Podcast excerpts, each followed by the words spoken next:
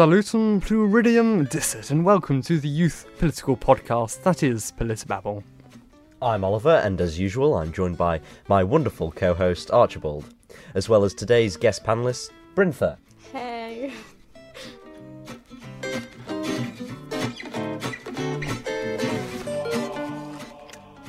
So, yeah, we have our first guest of season four on, so welcome to the studio, Brintha. Uh, we're not we're claiming the studio's ours, we're in Max Radio, obviously. So, how about you introduce yourself? That's probably the best way of going forth. Okay.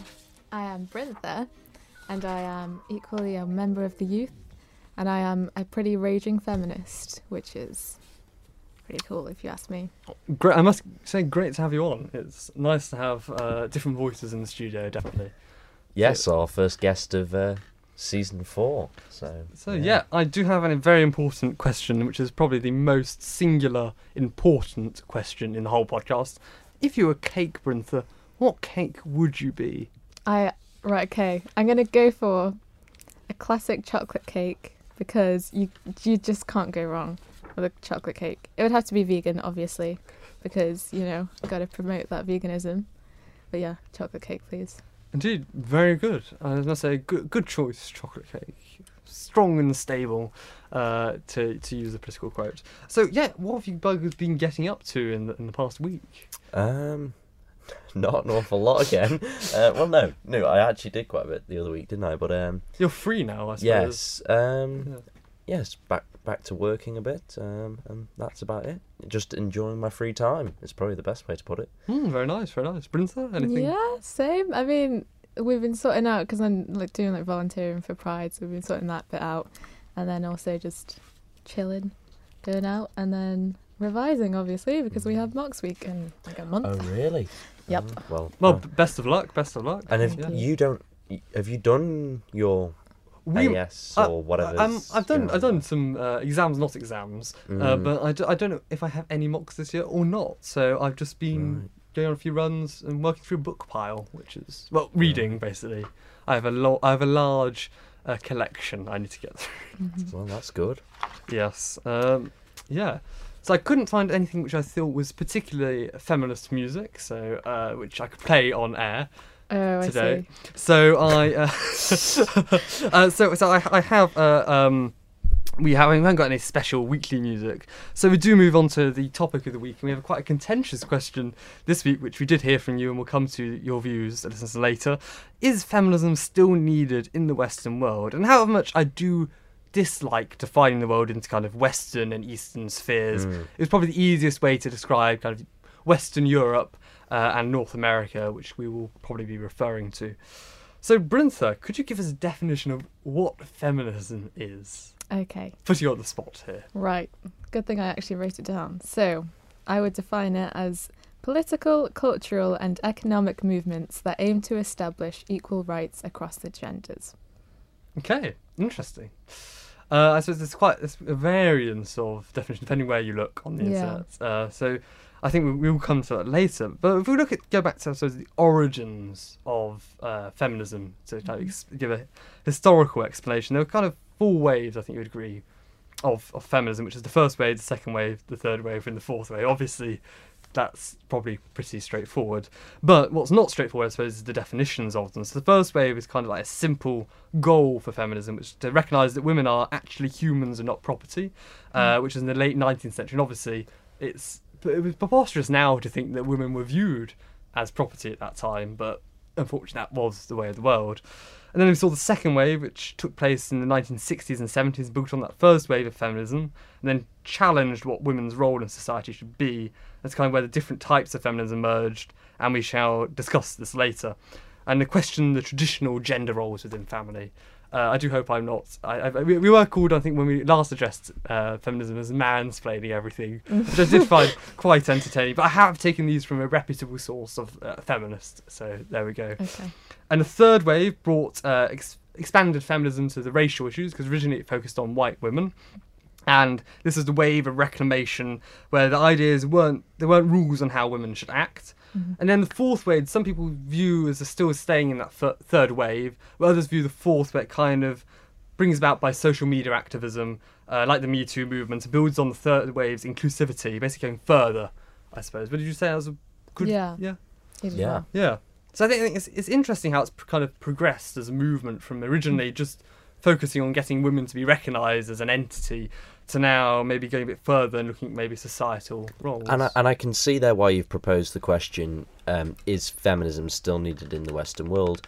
And now we sort of branch it out as as it being sort of um, not just about women, is it? You know, Yeah, in some ways, sure. it's it's it's about it's more about everyone, and it's more going into equality in, in some ways. Um, yeah. Um, so we move into different types of feminism. Yeah. what, what type of feminism would you describe yourself? What feminist would you describe yourself as? Ah, probably a cross between like a liberal feminist and a radical feminist. I know it'll be a bit like, oh, radical feminist. But yeah, personally, I think, yeah, if I was tr- being very, very honest, I'm probably a radical feminist. But I would probably present myself as a liberal feminist. So how, how would you define your version of feminism, like what you believe? So I definitely believe in uh, intersectional feminism. So it's about um, acknowledging how different um, how different minorities and the prejudices against them intersect with um, like sexism. Mm. So it will consider things like disability and um, race and religion and class and how that affects um, women's experience. Uh, uh, interesting. I forgot to turn my mic back on. I think, and then to, I think to give a definition of the other the three types is obviously radical, as, as you've descri- uh, described. Uh, liberal and like liberal mainstream, and then cultural is kind of the Yeah. Uh, the liberal mainstream kind of focuses on the institutional reforms, which is like reducing gender discrimination, giving women access to uh, male-dominated spaces, and promoting equality. The radical you, you described is like reshaping system entirely, which means it's kind of inherently patriarchal, and only like overhaul would bring this t- sort of liberation. And then the cultural would be kind of a similar view to that, but there's the female essence which is different from men. I think that's and that kind of brings us now into we've done the overview. There you go. Can I ask Yeah, what oh, you two are? Uh, so I, I wouldn't describe myself as a feminist, fe- feminist uh, as in name. I think it's a kind of entity where it's, it's kind of fluid. So people will describe themselves as feminists, but it's not like a term which needs to be associated with everywhere. What? Yeah, it's, uh, So you wouldn't describe yourself as a feminist because what would you pr- rather describe yourself as? well, I am a human. That's what I describe myself as. Okay. I, I wouldn't I wouldn't attach myself to a, feminist. Uh, n- n- feminist notion as such. Okay, why wouldn't you? Um, I think that there's obviously been helpful um, uses of feminism through the world, getting women's Right. rights, but I think it has kind of fun- as fundamentally there have been um, obviously attribu- attributions to feminism, uh, kind of with the connotations of it, and I don't think that's the most helpful way to kind of push forward to more equality. And also, feminism, uh, my at least definition of it, is kind of pushing forwards female rights to equality with men. And I think sometimes there needs it shouldn't be equality to men, but it should be more bringing everyone up. So it should be equal. They should both be equal, but it's moving maybe further than that. I think would be more useful. Okay. Oliver, I'd have to say I'm obviously in support of, of feminism, um, and I, I would I would say that okay, there's some parts of it that I disagree with and have my own views on, but I'd say I definitely sort of I support feminism, definitely. I think it's I, I th- and I think it comes with probably things that I'm going to contribute soon um, into my reasons why I'm um, and opinions about it, but then it comes also back to um, men and, and, and, and other reasonings. But yeah, yeah, I think that, uh, it, it is interesting. I think it's more of a, a static entity. Uh, so people, so a static entity. I think was what I, I wrote down. I described it as it's kind of elastic. What feminism really is, because there's so many different definitions, and so many different types Mm-hmm. that it's kind of quite stretchy to what it is. Uh, Mm. To use a me- metaphorical term, I do, I do like metaphors. yes, it can be interpreted in, into Mm. different ways now, isn't it? And it, there's so many um, different ways into people perceive it. Um, so yeah, it's it's Yeah. one of those things. It's not like I said before. It's not just about women now, is it? You know, so. So, so do you, do you think everyone should be a feminist, Brin- Brinta? Well, suppose? Yeah, I, I think I don't remember what's her name, but there was like a, a female actress that said, "Well, the term feminism shouldn't be a term. Really, you shouldn't be a feminist because everyone should be a feminist, and those that aren't should just be sexist." Like Ah, it. So, so you then argue there's not such a need for the word feminist, but there's Well, a need no. for just Mm. But then there is at the end of the day, there, isn't there there? is, yeah. because and it's and then Mm. it should be sort of and then it branches out onto the other thing which is then it's just equality isn't it you know for both men Mm. and women in, in other ways you know there's there's problems on on, Um, but on um, both yeah, the way but, I think yeah. there's there's an interesting poll. I think it's it's increased in the the number, at least within the past few years, between those uh, 18 to 24 who identify as feminists. Mhm. And originally, I think it was in 2016 when the first study was done by the the For, uh, Fawcett Society. Right. Um, there was, I think, what I think it's what one in six, like a like, very small percentage identified as being a feminist from girls from the Mhm. age group, and then you move more to I think 2021, where there's a different study from a different um, body. I think it moved to just over half when then described Right. as feminist from from the female Um, population, 18 to 24. Why would you think that is?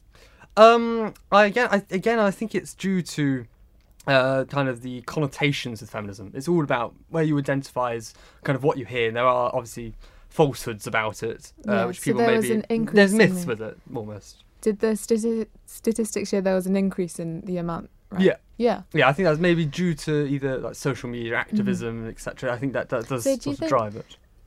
because your point before was the idea that there's so many branches of feminism and certain feminists who perhaps like take it too far so you don't want to like identify as those by identifying or like you don't want to associate with that by identifying as feminist I think that that would be a key point. It's almost like I, I it's, a, it's a different strand, kind of removing it away from uh, sex or gender.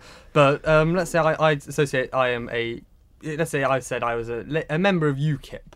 I'm not a member of UKIP, just just to clarify, I'm not. But let's say I was a member of UKIP, and then people would instantly associate you with the likes of uh, very nationalist, shouty people, uh, when actually could be totally reasonable. So there is that kind of association with it, which I think it's not necessarily helpful. is that not you just showing complete disregard to a movement that's had so much like more to it than just a small minority group that takes it too far can you not get over that Can I, can I add as so we've gone into sort of the definition Yeah. and before we Mm. go into the the in depth um, sort of questions and, and reasonings and stuff, uh, I thought it'd be nice to add in some reasons to why women feel um, you know passionate about um, be- being a feminist, and it's that eighty four percent of women worry about their body and weight during the day, and with the average woman spending forty two minutes worrying about their body each day, and over one in four women, thirteen percent, saying such body worries take up the majority of their day. I'm just uh, picking some statistics off a website. Sixty percent of women say they've received unwanted attention, such as being wolf whistled whilst walking down the street or being groped in a club. On average, women get such unwanted attention three times per month. One in four women have been uh, unfairly treated within the workplace simply for their sex. So there you go. There's Yeah, a, there's there's a that- few issues to why yeah. to why to why this problem exists, and the problem at the end of the day is that men can't understand the can't understand mm. the reasons. I suppose there's, never there's never Yeah. a um, you- ne- you're never going to understand exactly what it's like to be in someone else's shoes. We don't have a unfortunate magic mind teleport where we can actually show people. Hmm, actually, maybe you can kind of sympathise with this. I, I do sympathise with this. I I'm uh, totally pro kind of sourcing these problems out. I just don't necessarily identify in a certain way. And there's other things maybe which I disagree with parts of the movement where I'm again it's it's on the edge. It's not necessarily. I'm not saying I'm anti women's rights. I, not at all. I, I do I do I do have the belief in equal rights. It's just kind of the belief we all hold different beliefs in how we identify. Hmm. I just thought it. I, I thought it was important to add in Mm, some indeed, of the yeah. reasonings because, you know, we've talked about definitions and we're going to go into uh, other subtopics Yeah. here now. But It's good to have some reasons. it's it's yeah, and, and and reasons why uh, because it is important, and I think at the end of the day, it's that Hmm. um, that men need to realise the reason behind the movement because I think sometimes they just think it's Uh, it's it's aimed at them. You know, it's hmm. it's which it is, but you know they think I don't know how to put it, but they think. There's, there's no fault to them when there Hmm. certainly is. But In, I- in, you know, in some cases, you know, But are we seeing kind of the removal? I, I, I, read, I read quite a lot about the Equalities Act, and obviously that stops it, it by it gives the legal force to stop the discrimination uh, by kind of gender, race, sexuality, and all of that. I did find an interesting YouGov poll done in 2021. It's quite interesting. There's not been so much polling done in the last two years relating to feminism, which I can find online. So I think it's quite there's like been an interesting lapse, I suppose, over COVID of not having this in-depth polling. There's actually a YouGov poll on do Brits think life prospects differ for boys and girls? You can find this on the YouGov website, and the results for kind of the female gender, which I thought would be more apt to have a look at. You have 44% think it's exactly the same life prospects for both. I think 11% didn't know or had like no opinion. You always get the YouGov polls. Um, 29% thought it was m- somewhat better for boys. 9% thought much better for boys. 6% somewhat better for the girls, and 1% m- much better for the girls. So this kind of shows there is a belief. I think it's in the young, again, a young demographics, it's 18 to 24. It does show. It is sorry. It is uh, 18 to 24. It does show that maybe there's that that perception is kind of old and it is kind of moving forwards. We do. That's why we've seen the decrease in the, in the gender in the gender pay gap, which we'll come onto later. And we've kind of seen. Would you say that life prospects have got better on the whole? Wait, so is that comparing like the life prospects before and after the involvement of the Equality Act? This is just comparing. Do Brits think that life prospects for like you and me would be the same if we chose to pursue the same thing? We'd have the same equal prospects as such on gender. Okay, that's interesting. Right, so okay, so you think that because we've got like the legal protection through the Equality Act, and because of the suggestions from that, it's we've already reached equality. Well, we've reached legal equality. Kind of, we are moving Yeah. towards a societal view that we are equal. Even the way you emphasize legal, I Yeah. think that there's an acknowledgement there that there is so much more. There's so Obviously, many yes. ways Yeah. that um, it affects, like women are affected that aren't protected by legal rights. So I don't. I think my mine was just more Yeah. pursuing the fact that obviously I could still choose if I chose. I wouldn't to discriminate against a woman, and some in some cases that could be done, and it is illegal. But again, it doesn't stop you from doing something just because the law's there. Nor doesn't stopping murder doesn't stop murder. I think my point raised with the Equality Act is that it has kind of set out what feminism's ultimate goal originally was to achieve Yeah. to give that legal basis between uh, male and female and give that those rights enshrined in law. And I, I can sympathise. It doesn't remove that aspect No, of yeah. sexism, but it has allowed those legal processes for those to challenge those who do discriminate. So I think that that would you say that is has it done its job?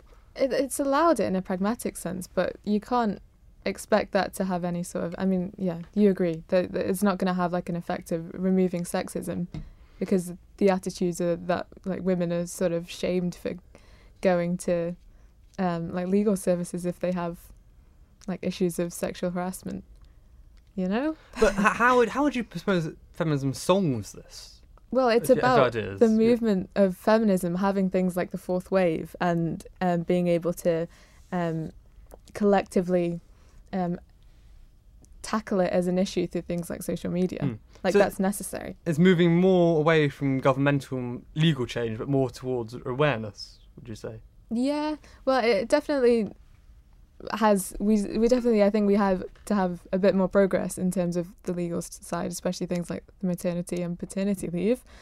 Um, but it is equally very fundamental that it does become. Um, we continue with this this fourth wave of, of feminism. Yeah. I think I think a great well a great way to do it. It's not it's not as if that I can change anything, but a, a, a way in which you know it can be in way in which things can be improved is if men understand the issue Mm. and align with women, and then things will you know things will improve. You know it's it's going to take a long time for that to happen, and or it never will fully happen, but um, if if it will also improve men men's lives in some ways as well. Um, you know, dismantling that I- ideals of masculinity and, and other things. You know, we're not going to get over them if we can't Yeah. align with with feminism. Interesting, I would say. Uh, anything you want to add, Brintha? No? No. I think another topic that we raised was kind of the, the gender pay gap. That's quite. That's, I think that's one of the most headline figures least in, I think from uh, what I read uh, generally on feminism in the news, Mm. the gender pay gap every year comes up and kind of throughout the year. That there it's is there's mentions of it. and usually it's um, where it's usually highlighted and when I see it crop up the most is usually within the BBC, Yeah. and it's usually to do with uh, male and female presenters of, of shows, and Yeah. the, the the gap, the, the pay gap can be quite extortionate, really, between some females and males. But I think would, Why do you think? And why do you think it? Why do you think it's like that, Archie? I th- I think I'd say it's because different uh, presenters attract the different aspects of the public. Certain views, if the viewers, there's more viewers on a certain presenter, they get paid more. I think that's that's utterly fair because they attract more for the public. They attract more for the broadcaster as such. And it's just like in sports commentating, um, you have a favourite commentator, you will listen to them, and it's like it, it comes with this Hmm. It's the job they're doing. It's not necessarily the gender. I don't think it's the gender necessarily there. It's the audience they attract. But what if it's a you know it's a, a, a like like this um, podcast you know it's co-hosted. Um, there's there's you know there's a male and a female presenter. What makes the difference? They're both doing the same job. It, I, th- I think then it may dep- depend on, let's say, one's been there longer than the other. Not that I'd say I should get put- paid more than anyone, but I think then in that case, you would be arguing that maybe they should be definitely near on par. Mhm. But again, some presenters might have more. They might have do other roles Yeah, within. the, they they may the pro- they may help produce the Yeah. show before it. You know, Yeah. I, I understand that there may be other things that they do. They might do a lot more. They might do Mm. help with other such things within the company or whatever, and or they put a lot more preparation pre- preparation in, and or have other commitments within. What What do you think? Do- Should they just be paid the same regardless of their commitments? Uh, do, do you think it's fair that kind of the presenter pay scale there's there's so many and there's such variance maybe between the presenters? Right. Okay. Um, I think it's like if they're taking into account your commitments, then it's like I, I get I guess it's okay. I, I don't know because because there's just such a, a massive trend, and with how much like variance there is and Mhm. so much disparity between how men are paid and how women are paid, it, it it makes me think that it can't just be because this woman had more commitments than this man. Like if if it's so if there's such a strong trend, it it makes all these smaller little points of, of commitment sort of redundant. Like we can't just Hmm. assume that women are like universally like more committed to other things than apart from like in the um in the term in terms of like childcare, but then that I think should also be dismantled. But I do have an interest within the kind of ONS data, which shows the, the gender pay gap, at least within the UK. I'm Right. focused on the UK here because Yeah, I've done but- more reading into the UK. Okay. And I doubt Um, the Isle of Man probably has the statistics Mm. for that. It- it- Definitely. yeah, well, it does. It does the statistics, but they're not broken down Yes, as much. It's yeah, not yeah, as yeah. done enough, basically. Uh, but if you go into the ONS data, it doesn't really. There's no official statistics released on kind of unequal pay. The gender pay gap is kind of the average uh, pay per per per kind of uh, female and male, and it doesn't actually tell us what the actual wage gap is between men and women doing similar sorts of work. Some companies may release that data, but because ultimately what a company pays its employee is up to them, and the company kind of doesn't have to release that. And kind of women, again, includes part time work, generally, the ONS data. And women are then three times more likely to work part time than men.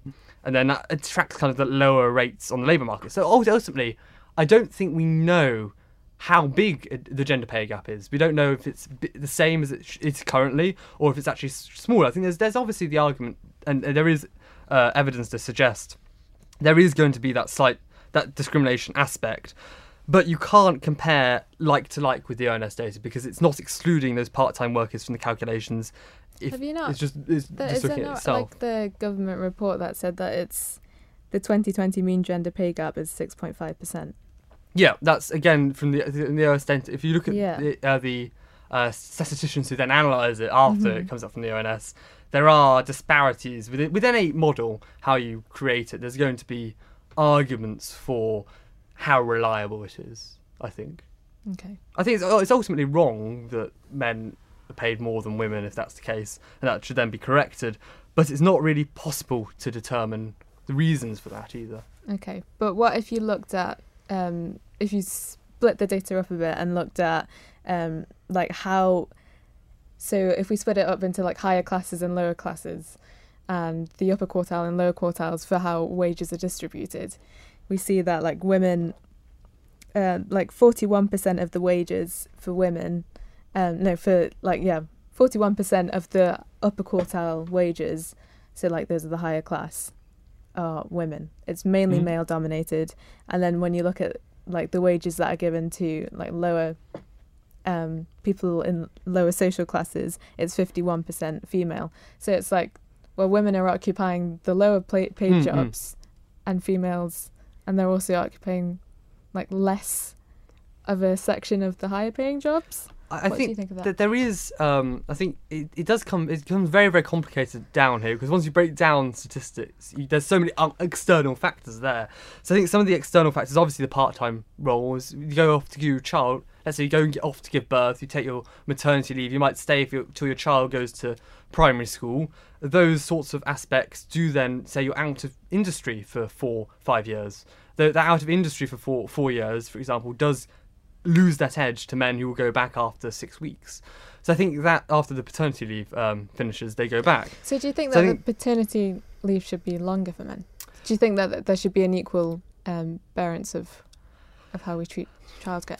I don't think there should be the. Uh, they, ha- I think they have. It depends, obviously, who's caring for the child. If the, Mhm. it should be then the choice for the parents to Which split I think I thi- maternity or paternity, and they assign it. But they shouldn't both at the same amount of time, Mm. uh, because it's not necessarily one's looking after the child. What's the, The other person? Yeah, uh, and obviously they both be getting paid yeah. for For the employ- being- by the employer, So for you- two of them yeah. to be off, if it was split, if it was split, Mm. you know.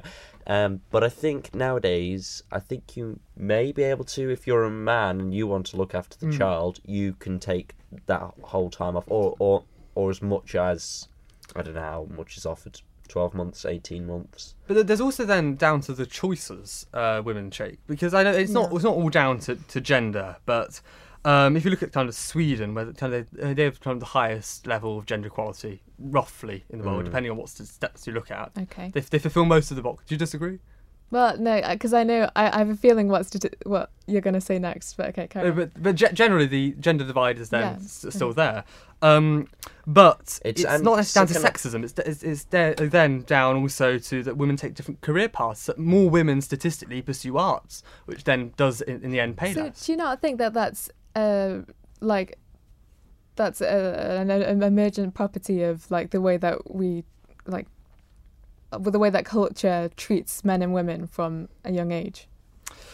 I think you could argue some of it's influenced by society, but again, uh, So- we, so we can't we can't we can't put it down to only society. It could Mm. literally be women prefer art. It's not necessarily that, So and there's plenty of women a- which now go into STEM. So it's, it's increasing that as we go older, Mm-hmm. post the societal norms of the 70s, 80s, and 90s, where we saw it was still very heavily. If you're a female, you should only do X, Y, Z, which is silly. They should do what they they enjoy doing, what they're best at. But that then does start to change. We still, we do see that trend changing. So you think okay, right? So are you of or not of the belief that men have somehow an innate or a biological um, sort of uh, difference to women that makes them more suitable to subjects like STEM, for example? I don't think there's um, there's interestingly, if you look at the psychology of men and women, it's, Okay. it's, again that's formed by societal. So it's impossible to remove the societal ac- a- aspect out of it, is what I would say. Do you not think that that means we, we sort of have to shift society in a way that makes it a bit more accepting? I think generally now it is. I, I'm not. You might have totally different views, but I think it is generally perfectly acceptable for to, per- to pursue the different career How many paths. women are in your maths class? In my maths class, there is one, but that's that that that, ge- that generally is because the others didn't enjoy maths, and they're welcome not to enjoy maths. In our set one class, before you had the choice to choose maths or not, it was kind of an equal, more equal split again Okay, between the two. I think it's a bit naive to suggest it's just because they don't enjoy maths. Well, it's again, if they enjoy maths, they're good at it. They continue. They continue on. It's not. Again, it's it, it depends on the person. You, you can't. There's plenty of men in our year Mhm. who then dropped it. But you can you can then go on You can go other, into all, all, you you can can go do- on all day. well, like- yeah. Yeah, but I think it's good to go into another point. But Mm. let's take other subjects, for example.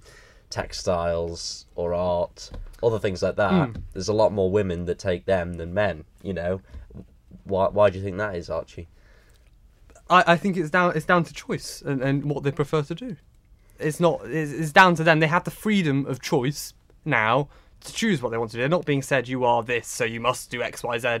They do have that freedom to choose. I know, but other people can influence them in that way that if they take that subject and or you know they can um be sort of I don't know how to put it you know I don't know I don't know where to put it but um I'm not going to say discriminated but you know people people can be not nice to, to other people for for the way that they are you know people can be treated I, I, I, badly w- I wouldn't say that's that's a need uh, for feminism. That's just a discourteous behaviour. It's it's, it's it's discourteous in principle to be horrible to someone because they are of a certain gender doing your subject. I you should think- think you Brit- should engage with them because think- of their academic views, not because of what they look like or because of their gender. Yeah, we'll we'll, st- we'll stick on the topic of, of this, Yes. and and I'll let let Brintha Let- come go- in come because on, but, but, but, Yes, but of we'll, we'll stick on the topic of taking a subject that's that's unfamiliar or you know that's Hmm. not very popular for that gender, or and or if Brintha has anything else to say on, You probably on what you, we're you discussing STEM, of so gender. you're, you're, you're, you're more. Well, we're, uh, we're, yeah. we're sort of on that. Yeah. We're on gender stereotypes, Yeah, aren't we we? are, really? yeah, yeah. Yeah. No, right. So do you not think that women who enter STEM are discriminated against or, or prejudiced against in some way? I'd say I don't I don't know the full extent of any prejudice. There used, definitely I know used to be prejudiced, especially within kind of the kind of academic jobs. There would there was that original prejudice, but I think it is starting to move away. But there's still obviously the legacy of it, where you had more men. Let's, let's say 20 years ago, if you say there much, is that discrimination still exists like 30 years ago, mm-hmm. those then entering that field 30 years ago will still be in that field now. So it takes what it takes time to change Right. and overturn. Okay. And then I think over time we do, we have seen an increase of women in STEM, which is great because But do you not people should that be done on the academic merit. Yeah, like that change in sort of the the people who grow up to become the teachers. Do you not think that that needs movements like feminism to be able to drive forward that that idea that we shouldn't discriminate? I think it's I I would describe it. I think there's definitely need. It's, it's in all, all society. We see um, again going if you take the higher education rates. Sure. Uh, I think the least likely to group to go to university are working class white men. They're least likely because the opportunities aren't presented to people actually, regardless of who you are. There's, there's there's stereotypes in everything. There's regardless of who you are, you have the ability to do what you want to do if you work hard enough. I think that's what needs to be instilled. It's not it's not focusing on getting more women to STEM, but it's getting everyone into just opening up those doors and saying you do what you want to do, look what you're passionate about, experience it, uh, and go and do it. Which I, I think that is is more the case hmm. these days, but we do still see that that sort of influence. Is if to say I was to take you know textiles for A level, and you probably still see it within teachers as well, you know who who do, you know discriminate towards people to, towards you know the gender of to oh, well, they're taking this and. Th- Um, those need to be broken again because yeah. it's not it's not down it, it should be never be down to the person regardless of it happens to men if men took textiles people so again would say eh, uh, and that's coming what, from, coming but, from the but this female is, world. but this is why people don't want to take the subject is because there's pressure there's external Yeah. pressures from other people that make people feel But I'd this- uncomfortable and don't yeah. enjoy it. And not even the people that don't take that subject.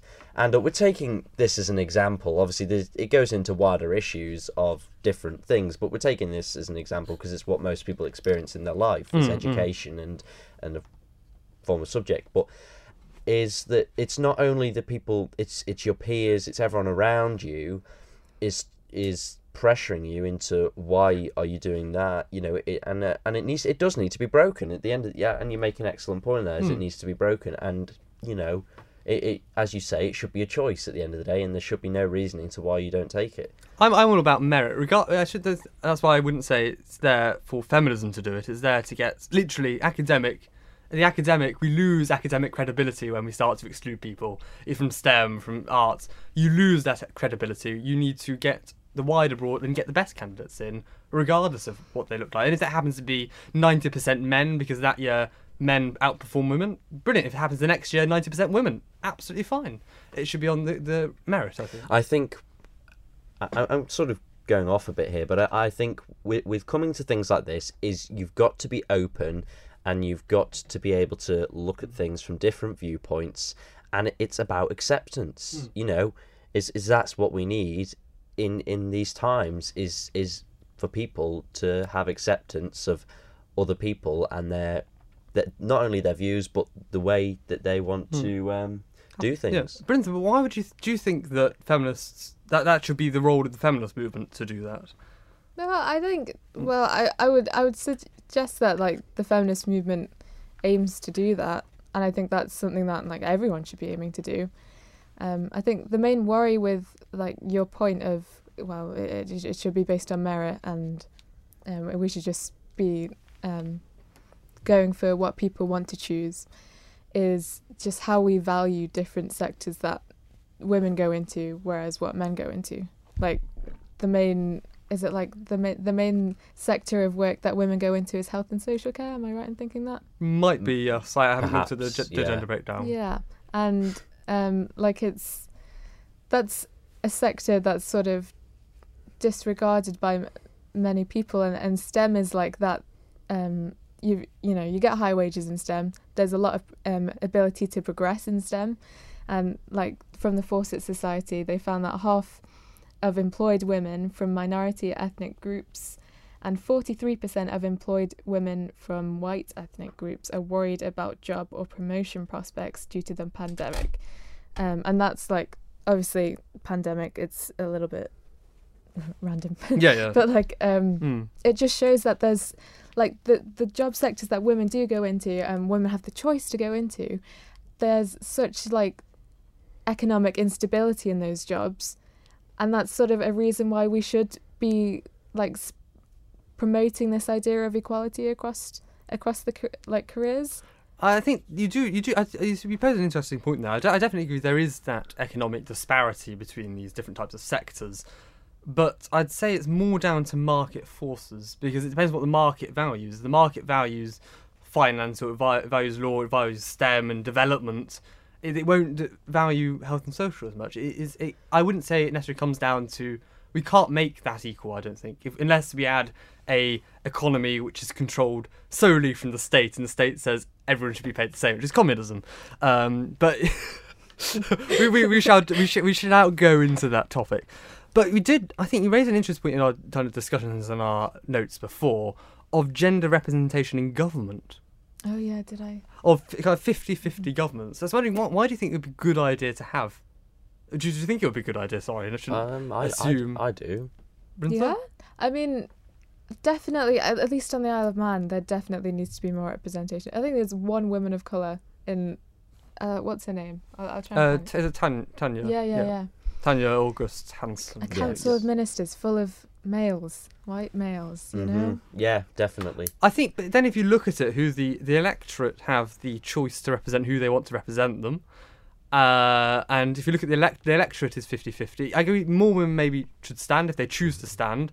Which we But- saw in which we saw in we the- saw in we the saw in the last, last election. um, and Mm-hmm. yeah, we saw it in the last And we election, see it in and, this election and we again. and we've seen it in um, legislative council. Hmm. Um, I that think that this- kind of balances it out. But Yeah. unfortunately, Le- Legco, uh, which is Legislative Council, uh, Mhm. it's short speak really, they can't be part of CoMin. I don't think because Council Ministers made up from Um, can. I think there is an There, there, exception. there might be an exception, but gen- generally speaking, Council of Ministers is made up from tip, uh, Mhm. from the elected members. Mhm. Um, but and I and it's been referred to in the past Mm. as um, a group of old men in grey suits um, Yeah. who basically or black. Some of them are black. Yes, so, yes. I But- disagree. But, but, but most people, th- that's the term that they've been branded as. Mm. Um, and I think it's that, I don't know, not, not, it's, it's that willing willingness of, of to not be open. But again, you- and, we d- we don't know how to they- change in some ways, you know. Mm. Um, and, and people have said,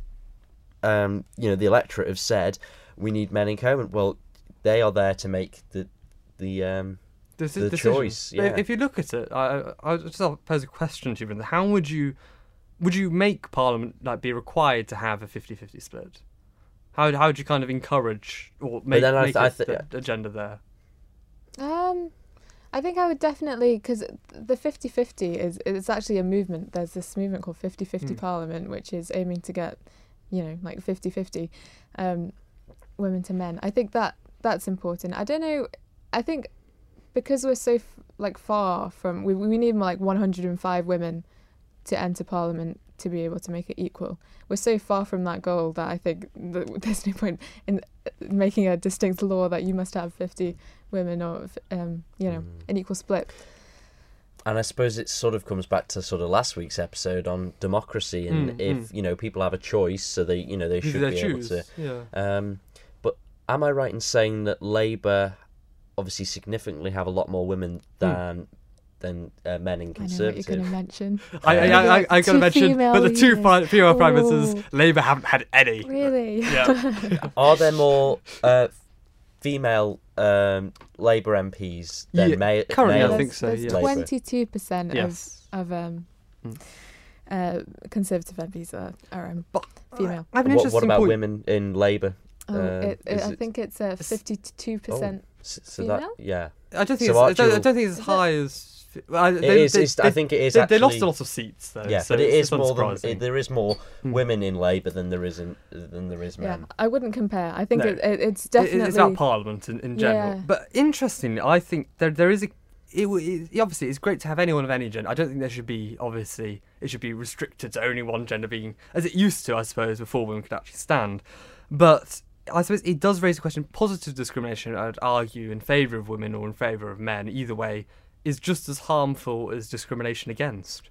Positive discrimination saying we must have XYZ, a quota of women, is just as harmful to our democracy Mhm. uh, as is excluding them because it's saying actually we're not going to let you the electorate decide who candidate whose candidate you want It- the man in that constituency might be better the male candidates for that uh, parties are polling to get their candidate might be much stronger have more knowledge than the female candidate but we must put the female candidate because of their gender that's sexist I'd And say. obviously, we can look um, back Hmm. here to the Isle of Man and sort of reflect on, on you know what we're talking about today. But we can also look back over, think, over hundred years ago now, since women were first given the vote, which is very which good were, yeah but they were only property owning women. So you know, there's, there's Um, less than the population yeah, Yeah, I just don't think we're in a position yet to be able to say that we are completely like eradicated from sexism to the point where we are Mm. now like making conscious choices to do like positive discrimination. We're not there yet no,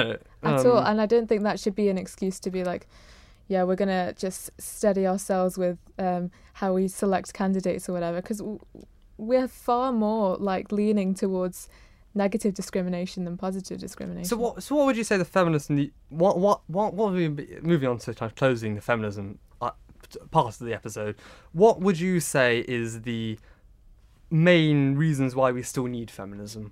Because there's so many more new waves of of sexism that affects Could you give- particularly Some examples, sorry. like uh, beauty expectations on social media, the way that we're positioned to view our bodies that's not addressed, the amount of people who come up to me to tell me, or not to tell me distinctly, but who I hear of like sexual assaults, like Mhm. friends, people I know. And- it's yeah. and it comes down to also on on on ma- male point of view is Yeah. is the idea of masculinity you know the Mm. toxic masculinity that's out there that alpha male that everyone must be that you know look down upon um, to, to other males that aren't as masculine as others you know and that's where the real problem lies as to why um, men need to um, align with feminism and understand it and Mhm. support it so you both say that feminism. To answer the question, feminism is still needed in the Western world.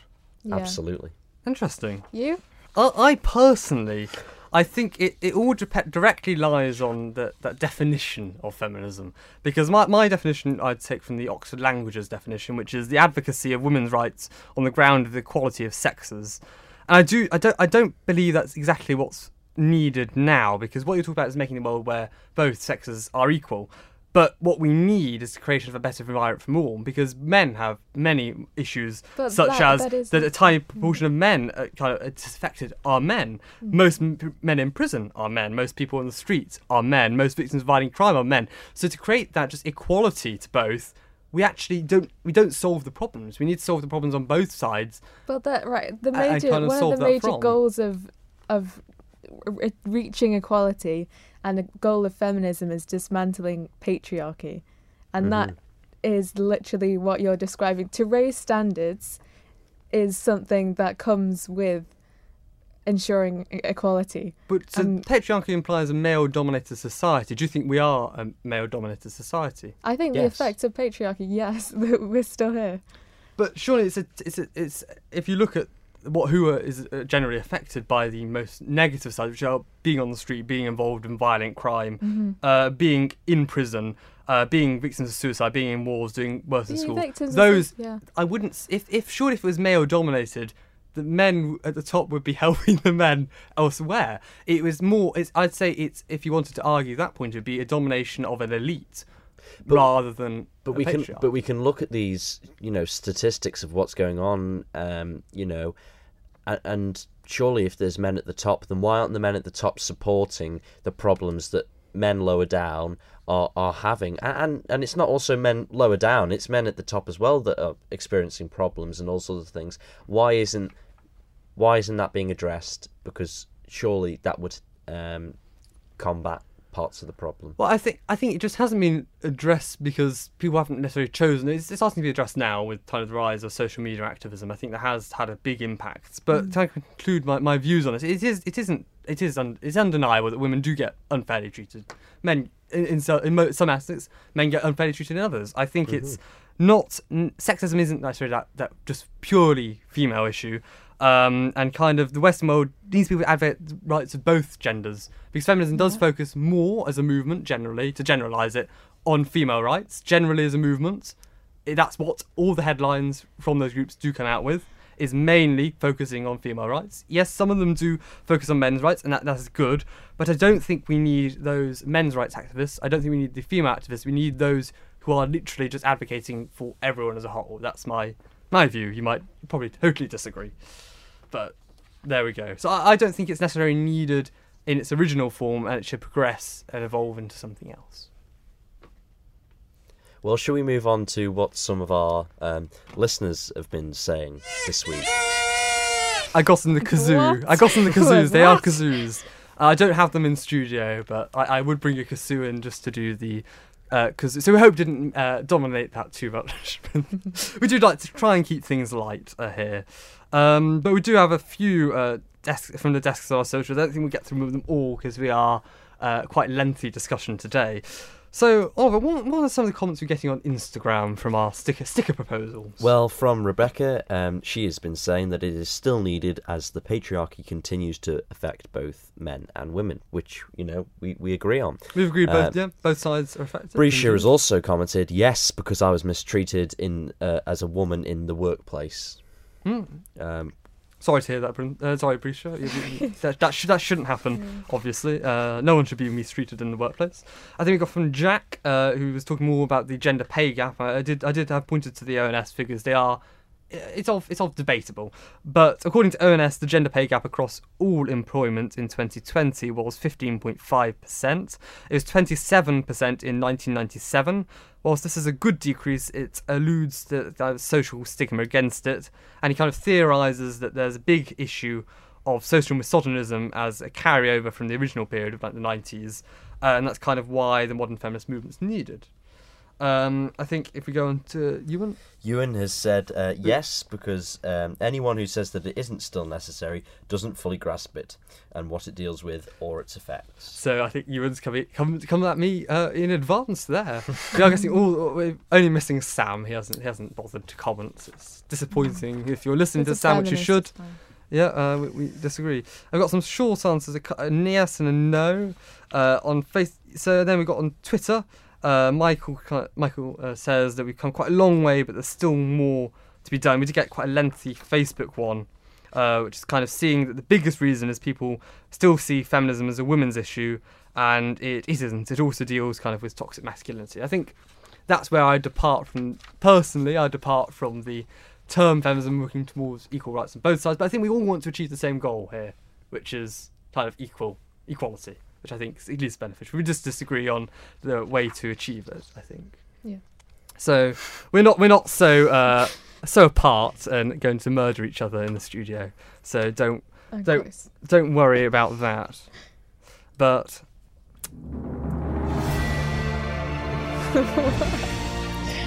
we do have the uh, historical figure of the week, which is This week, Genghis Khan, Yeah. Who was the founder and the great first great Khan of the Mongol Empire, which became the largest continuous uh, empire in history after his death. Um, yeah, he killed a lot of people as well.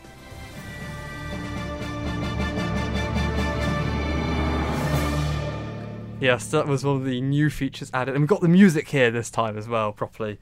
Uh, so yeah, Genghis Khan is our figure of the week. Yes, we are a feminist episode, and we are putting a man in the historical figure of the week. it's But you know, this is independent to the topic.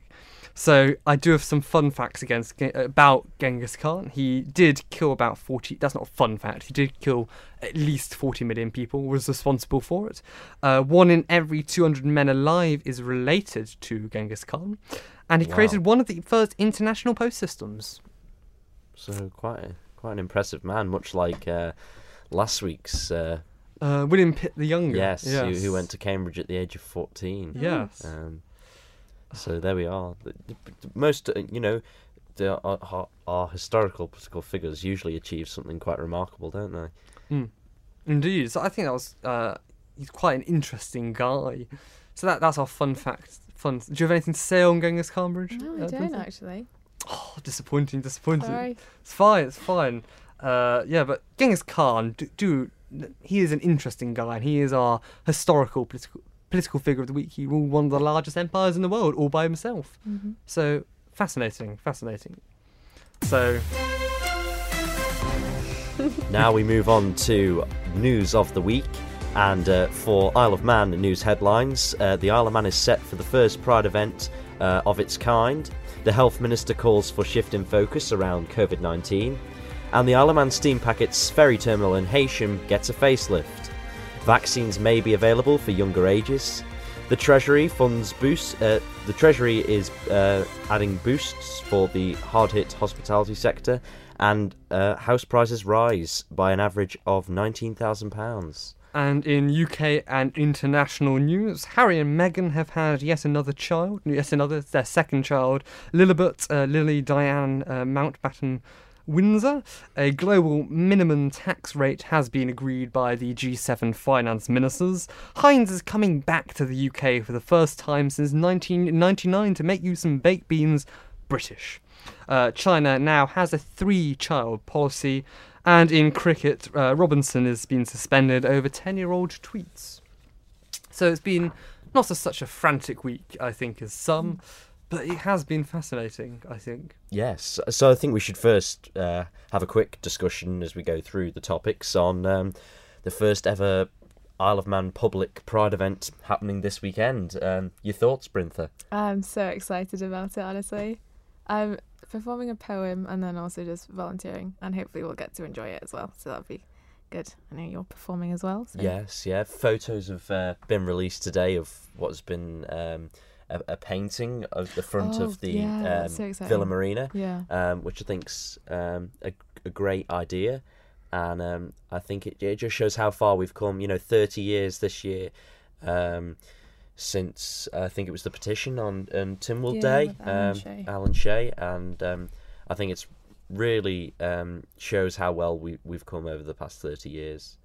Um, so next up, we have the, the health minister David Ashford has called for a shift in focus around COVID nineteen, which I think is to recognise um, ha- how we need to sort of not look at the figures so much and look at the serious aspect and not look at the threat, not look at the threats which are incoming, and not introduce any measures. We just treat it as it exists. Well, well, no, I think no, I think what he said was was sort of more treat it if you know if people are having uh, serious effects of it, but you know, yeah, the numbers um, Don't know, matter, which and, is- uh, which is why they which is why they now go every day they publish their daily statistics. It's like please refer to the Man government's website for today's daily statistics. You know, they don't publish them on the website anymore. I, I find it interesting because Which there is now seven active Yeah. cases, all through travel Mm. though, but still seven's quite quite a, lot for us. At the start of the pandemic, they were all about figures, figures, figures. We're looking at the figures, we're looking at the data, and we're listening to the science. And now, figures don't matter. And- I and it- find it quite a fascinating kind and of that sort of juxtaposition. that sort of dropped down Mm.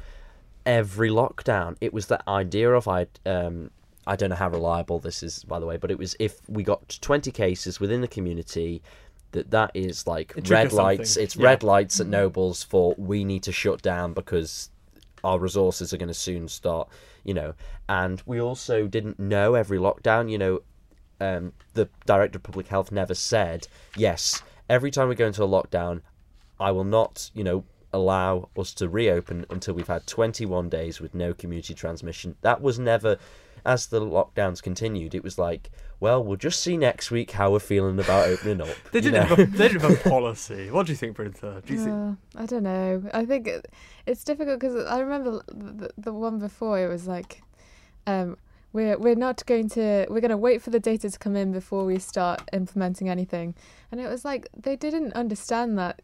Like you got to make predictions. You've got to. the statistics and the and the cases were so high last Yeah. time. Yeah, yeah. in, in nearly going into the thousands. Mm. But um, as as we were talking about COVID, we've got the vaccine now, which is going to be sort of hopefully available Hopefully. for for our age. It has been available for our age, but only uh, for the clinically vulnerable, Yeah. uh, which is decided by your GP. But interestingly, the government did they did release um, a what's what's it called? They did they did in, in the Manx Radio article about it. It implied that over 16s are already eligible for the jab, but it wasn't clear that actually no, they're not. We're not giving them to over eight, uh, over 16s, 16 to 18 unless they're clinically vulnerable. But which is, even though the JCVI has actually approved it, In which I find yes, yes, and and then the Isle of Man government are currently saying now that we are waiting for the G, the JCVI to give us the green light. Mm. But it also comes down to how when they first, um, like you say, it's already approved, but they're still not recognised that. Is that it did display on the Isle of Man government's website when you register for your vaccine? It did stay. It did have other It, in the uh, yeah, it was um, level sixteen or something Yeah. is where we were, and then it took it off. and then they took it off. You can see it in the web data. It's quite Mhm. fascinating. What do you, do you think we should be having our vaccines now? Obviously. Yeah, I think so. I mean, personal opinion. I think the government needs to be a, a lot more clear about, um, like whether young people are going to get it. I don't think they've been quite as transparent as I'd have wished. Mm. I think it's all about government transparency is a, is a key part. But we see, uh, I think, uh, I don't know why, it's- it interestingly makes news that Harry and Meghan have had another child. I, I find it odd. Cute. A, a, a cute child. I find it very odd why then their names, usually in the royal family, they give the full names. Like if you have a Will, you give William, uh, or Charles, you don't do Charles, you do Charles, Charles or something. But Harry and Meghan have broken that tradition, kind of with their first child, Archie.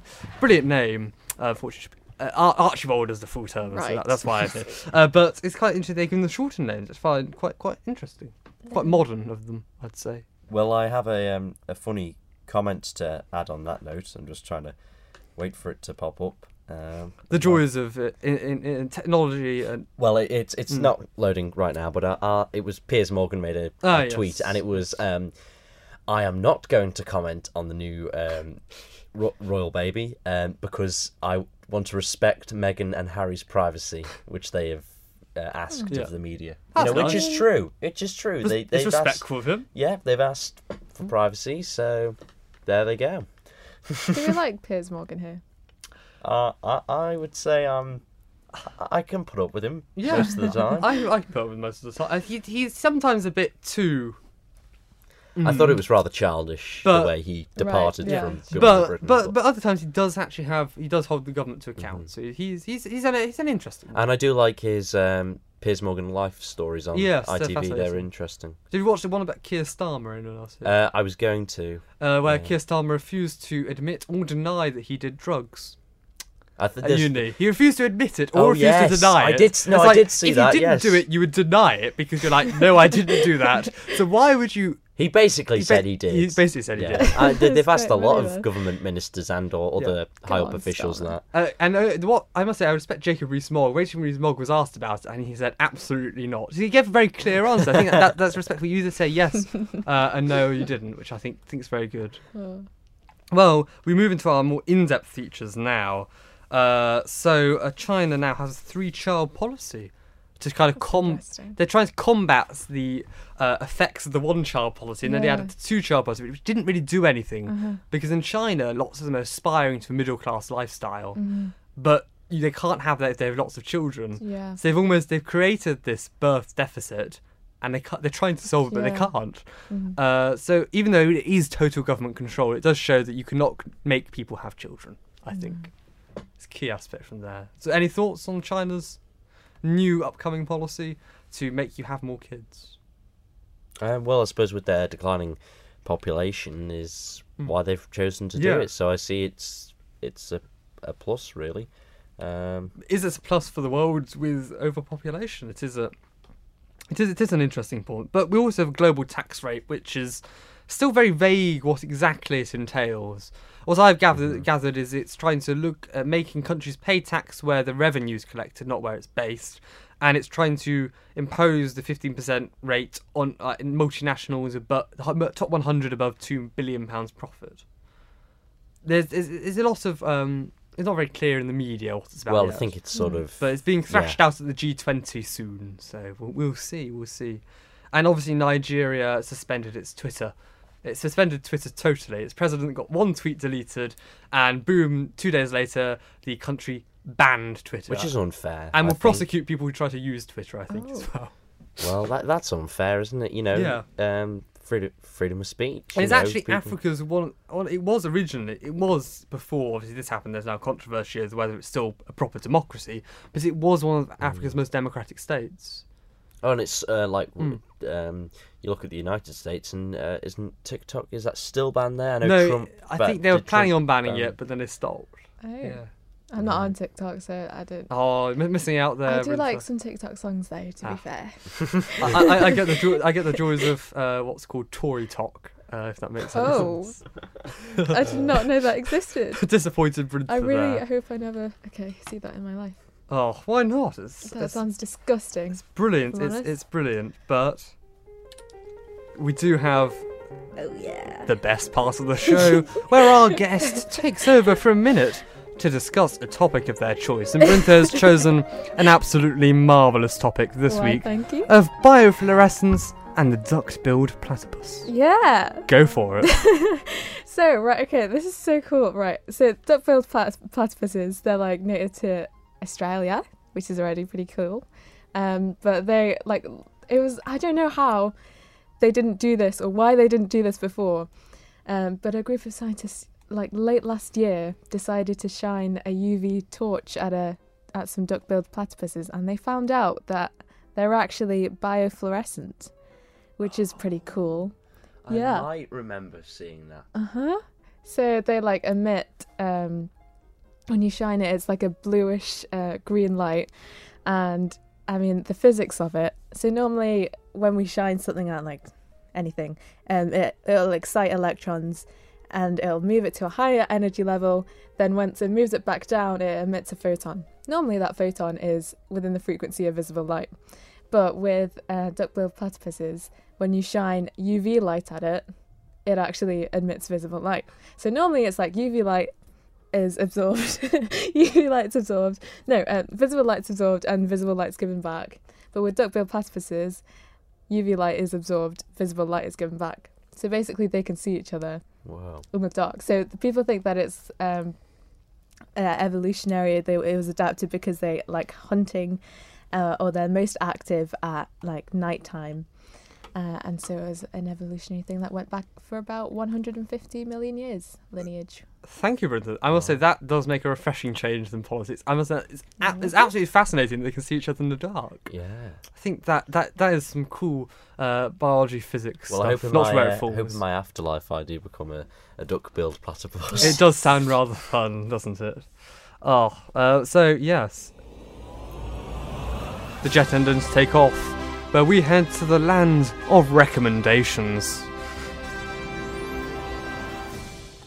Yes, so we have our recommendations of the week where we each choose a, something to read, something to watch, and something to listen to. So, Brintha, what do you recommend people Ooh, read, listen, and watch this week? In any order. I recommend you read. Okay, the current book I'm reading, which I do recommend, it's called The Selfish Gene by Richard Dawkins, and it's supposed to be a sort of um, a, a revolutionary book about the way that we look at evolution. So ordinarily, people would think that we evolved to benefit a species collectively, um, but this suggests that we are basically just survival machines for genes, and genes are what end up um, using us in a way to be able to pass through the next generations. And so it's interesting because he pre- presents ideas of how our behaviour and uh, the way the people that we love, how selfish we are, um, is actually predetermined by our genes, which is so strange because I'm like, oh my god, they're taking over. But the the whole point is that they they are, um, they're not like consciously doing it. But as is nature over nurture almost? I'd say. Um, yeah, sort Yeah. of. I mean, I think what's interesting about nature and nurture is like this idea of how does culture and how does genes affect us because they're both ultimately ways of transmitting information in a hereditary way from one generation to the next. Yeah. I said that it does sort of tie into our earlier talk about Yeah. just that's, that's fascinating. What would you suggest people watch? if Uh, you've got anything. My favorite, well, I think probably one of my favorite TV series is it's on BBC iPlayer is Noughts and Crosses, which is uh, based on it's like yeah it's based on this uh, teen fiction dystopian book by Malorie Blackman, um, and it has it it's like about having like black elitists in I think it's set in the UK, um, with Hmm. like the white class as like a, a, a minority group and it, it's super interesting because it, it sort of changes the way you think about well how does race affect modern society and what di- what things to um, what discrimination do we get away with in this society that we would think oh that's weird in in that TV show I shall, I shall have to give it a watch. Yes, that that does certainly, that does yeah. sound fascinating. And listening, what? Yeah, do you have any listening? oh uh, listening oh my favorite podcast ever is the Infinite Monkey Cage Ah, yeah. do you do you watch it I do listen to listen to some it? of them. My my mum, I think, listens to much more of them, but they're fa- they're fascinating. They're, really so good. good, uh-huh I'm not familiar with them. Uh, I, d- I think maybe one of my friends might listen to them. I think It sounds familiar, but what? It's, give us um, a bit of detail. They've it's basically the the main presenters are Robin Ince and Brian Cox. Brian Cox is amazing. yeah, So excellent, excellent man. excellent man. Um, and he they bring they bring on like a couple of um comedians and scientists to discuss different topics each week. So my favorite episode was probably um the one about like um the future of um humanity or about like a, a human still evolving. Hmm. Uh, but they've also got one about the battle of sexes, so that's really interesting. ah, so that's yeah. Yeah, Go go listen to it. that after this. Mhm. Yes, Oliver. Um, for what I've been recommend, what recommendations I have? Indeed, indeed. Um, well, for watching, I'll go with that first. Um, Isle of Man TV on YouTube. You can watch. They have post a debate show every week. If you're interested in Isle of Man politics, or if you want, if you know, if you're not from here and you're still interested, I definitely rec- recommend that. Um, Paul Moulton hosts a great debate show, usually with a couple of um, public officials over here, as well as young people, people that have been previously involved, and they're really interesting, especially if we have uh, an interest in uh, Manx politics. Um, for listening, um, I was at an event at the weekend, which was uh, quite successful, and the band um, are a cover band uh, called Bunch of Skankers. They're pretty good. They're really Yeah. good, and they do like um, bits uh, madness. you two um, know them. I don't. I have no idea who they are, but yeah, yeah, yeah. Sounds It's, interesting. uh, if, Mm. if, if you've heard of the band Madness, they cover most of their songs. Um, so yeah, I don't know if they're available on any of the um, platforms out there, but I'm sure you can probably find them on YouTube or something. But uh, if you're on the Isle of Man, definitely recommend going to one of their gigs or something. And reading um, this book that I have here, which you'll be able to see if you're watching on Manx Radio Vision, which is everything you've always wanted to know about going to the theatre. If you're obviously interested in thea- theatre, then I recommend this book. It's it's just like um, sounds interesting. it, it, yeah, it's it's quite quite um, satirical in some ways, um, but I find it interesting because I like theatre. If obviously if you're not interested in that, then you know it's not for you. But I recommend it, uh, especially if you want to know more about theatre. Um, and yeah, that's my recommendations for this week. What about yourself, Archie? Well, I must say, reading, I do recommend the Euro by Joseph, Joseph uh, Stiglitz. I think that's how you pronounce his last name. He's a Nobel uh, Prize economist. Uh, and it's about kind of the Euro's threat to the future of the European identity and kind of its impact on maybe creating more like Germany, France, and Italy kind of control the Euro and it impacts on kind of smaller nations like Greece, like Bulgaria, etc. Kind of the impacts and crises that's caused. So if you're interested in economics, non fiction, do give it a read. It is, it is a brilliant book. Uh, watch, I have gone with some comedy this week. Uh, comedy gold of Diane Abbott's gaffs. Uh, you can find on YouTube. There's a brilliant uh, collection of them. I Uh, heard you don't like Diana. Abbott. huh?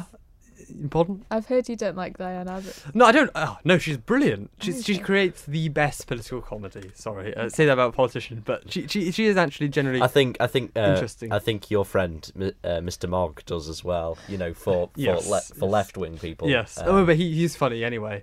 Uh, I find yes. it. Oh, I find him hilarious. So yeah, Diane Gaffs, do take a look. I won't spoil it for you. Okay. And then listening, I do recommend if you do like a bit of opera as I do, I do recommend you listen to some of uh, Pavarotti, who unfortunately is dead, died in 2014. But he was a brilliant opera singer from like the age of like 26 onwards. He's created so many works, so many recordings. Do give it a listen. Um, but we do now move on to ah quiz time. this is the closest I could find to some sort of mastermind music. It was quite hard, but Brintha does have some questions for I us. do. Okay. Question one. Which year was the Qualification of Women Act passed, which recognised the right of women to stand for Parliament? Oliver? I'll leave the tricky ones to you. Let, let's just let's get some hints here. Pre two thousand. Yeah. Yeah, it, Okay. I, I'd say 1901.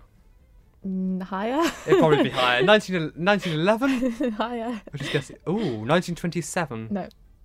I think you've had enough chances. Two? No. No. No. It's going to be like so really. 1918. Oh, 18. Damn it. No, we, di- we didn't know that one. Yeah. Okay. Uh, the next one is actually. Uh, Sorry, I don't know why I said pre two thousand. I don't- Getting the women stand. I don't know what I was thinking. I didn't Uh, listen to the Ma- question. Maybe in Oliver's mind it should still be not here today. the next, the next one's a practical. Oh. Oh. Oh no. Oh no. This Practical. is so funny for me. Right, can you catch? Uh, yeah, I can, I can try and catch my uh, physical physical educations are. If you're not in the studio, I didn't manage to catch and if you're that. watching on Manx Radio Vision, you've got some great video footage. Yeah. So so what, what do you want me to do? I want you to open it and try to visually tell me how to insert a tampon.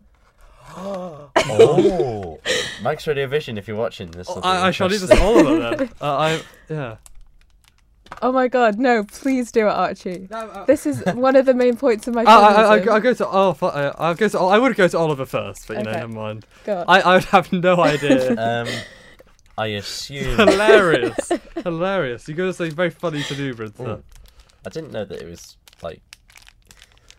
I, I, I, I, I'm, I'm bad. I'm I bad at opening assume. So I assume you like hold this piece of plastic here, and uh, I'll just move the microphone closer towards me as I try and enact what's supposed to happen. But I assume it's some sort of pushing motion with the two pieces of plastic towards the area, towards the Ah. genitalia, and then to remove said Uh-huh. item. So yes, as you as you can probably see, I'm imagine that this is the area that I'm inserting it into. Is it's sort of some motion here with the plastic getting pushed to remove um, the product. I would pull the on the string, hoping that the string would not Right. move out. Ah. So there we are. It's sort of it's in there now, and then I'd do that. I, Wait, I, hold on. is So that- you'd leave this plastic in there? no, I'd pull the plastic off the, the thing. Yeah, yeah, I wouldn't leave the yeah. So that would be like yeah, and then I'd take the plastic off. So then it's in, hmm and then this will ex- like expand. I'm pretty sure, and then once you're done, or I don't know what the terminology is, I'd pull the string out. And I think that's how you. Would, is that Right. correct? Yeah, you're pretty. You, you're a bit weird with how you like. yeah, I, yeah. Uh, it, it, it did take me about uh, that most of the time of Oliver's talk to actually open the packet.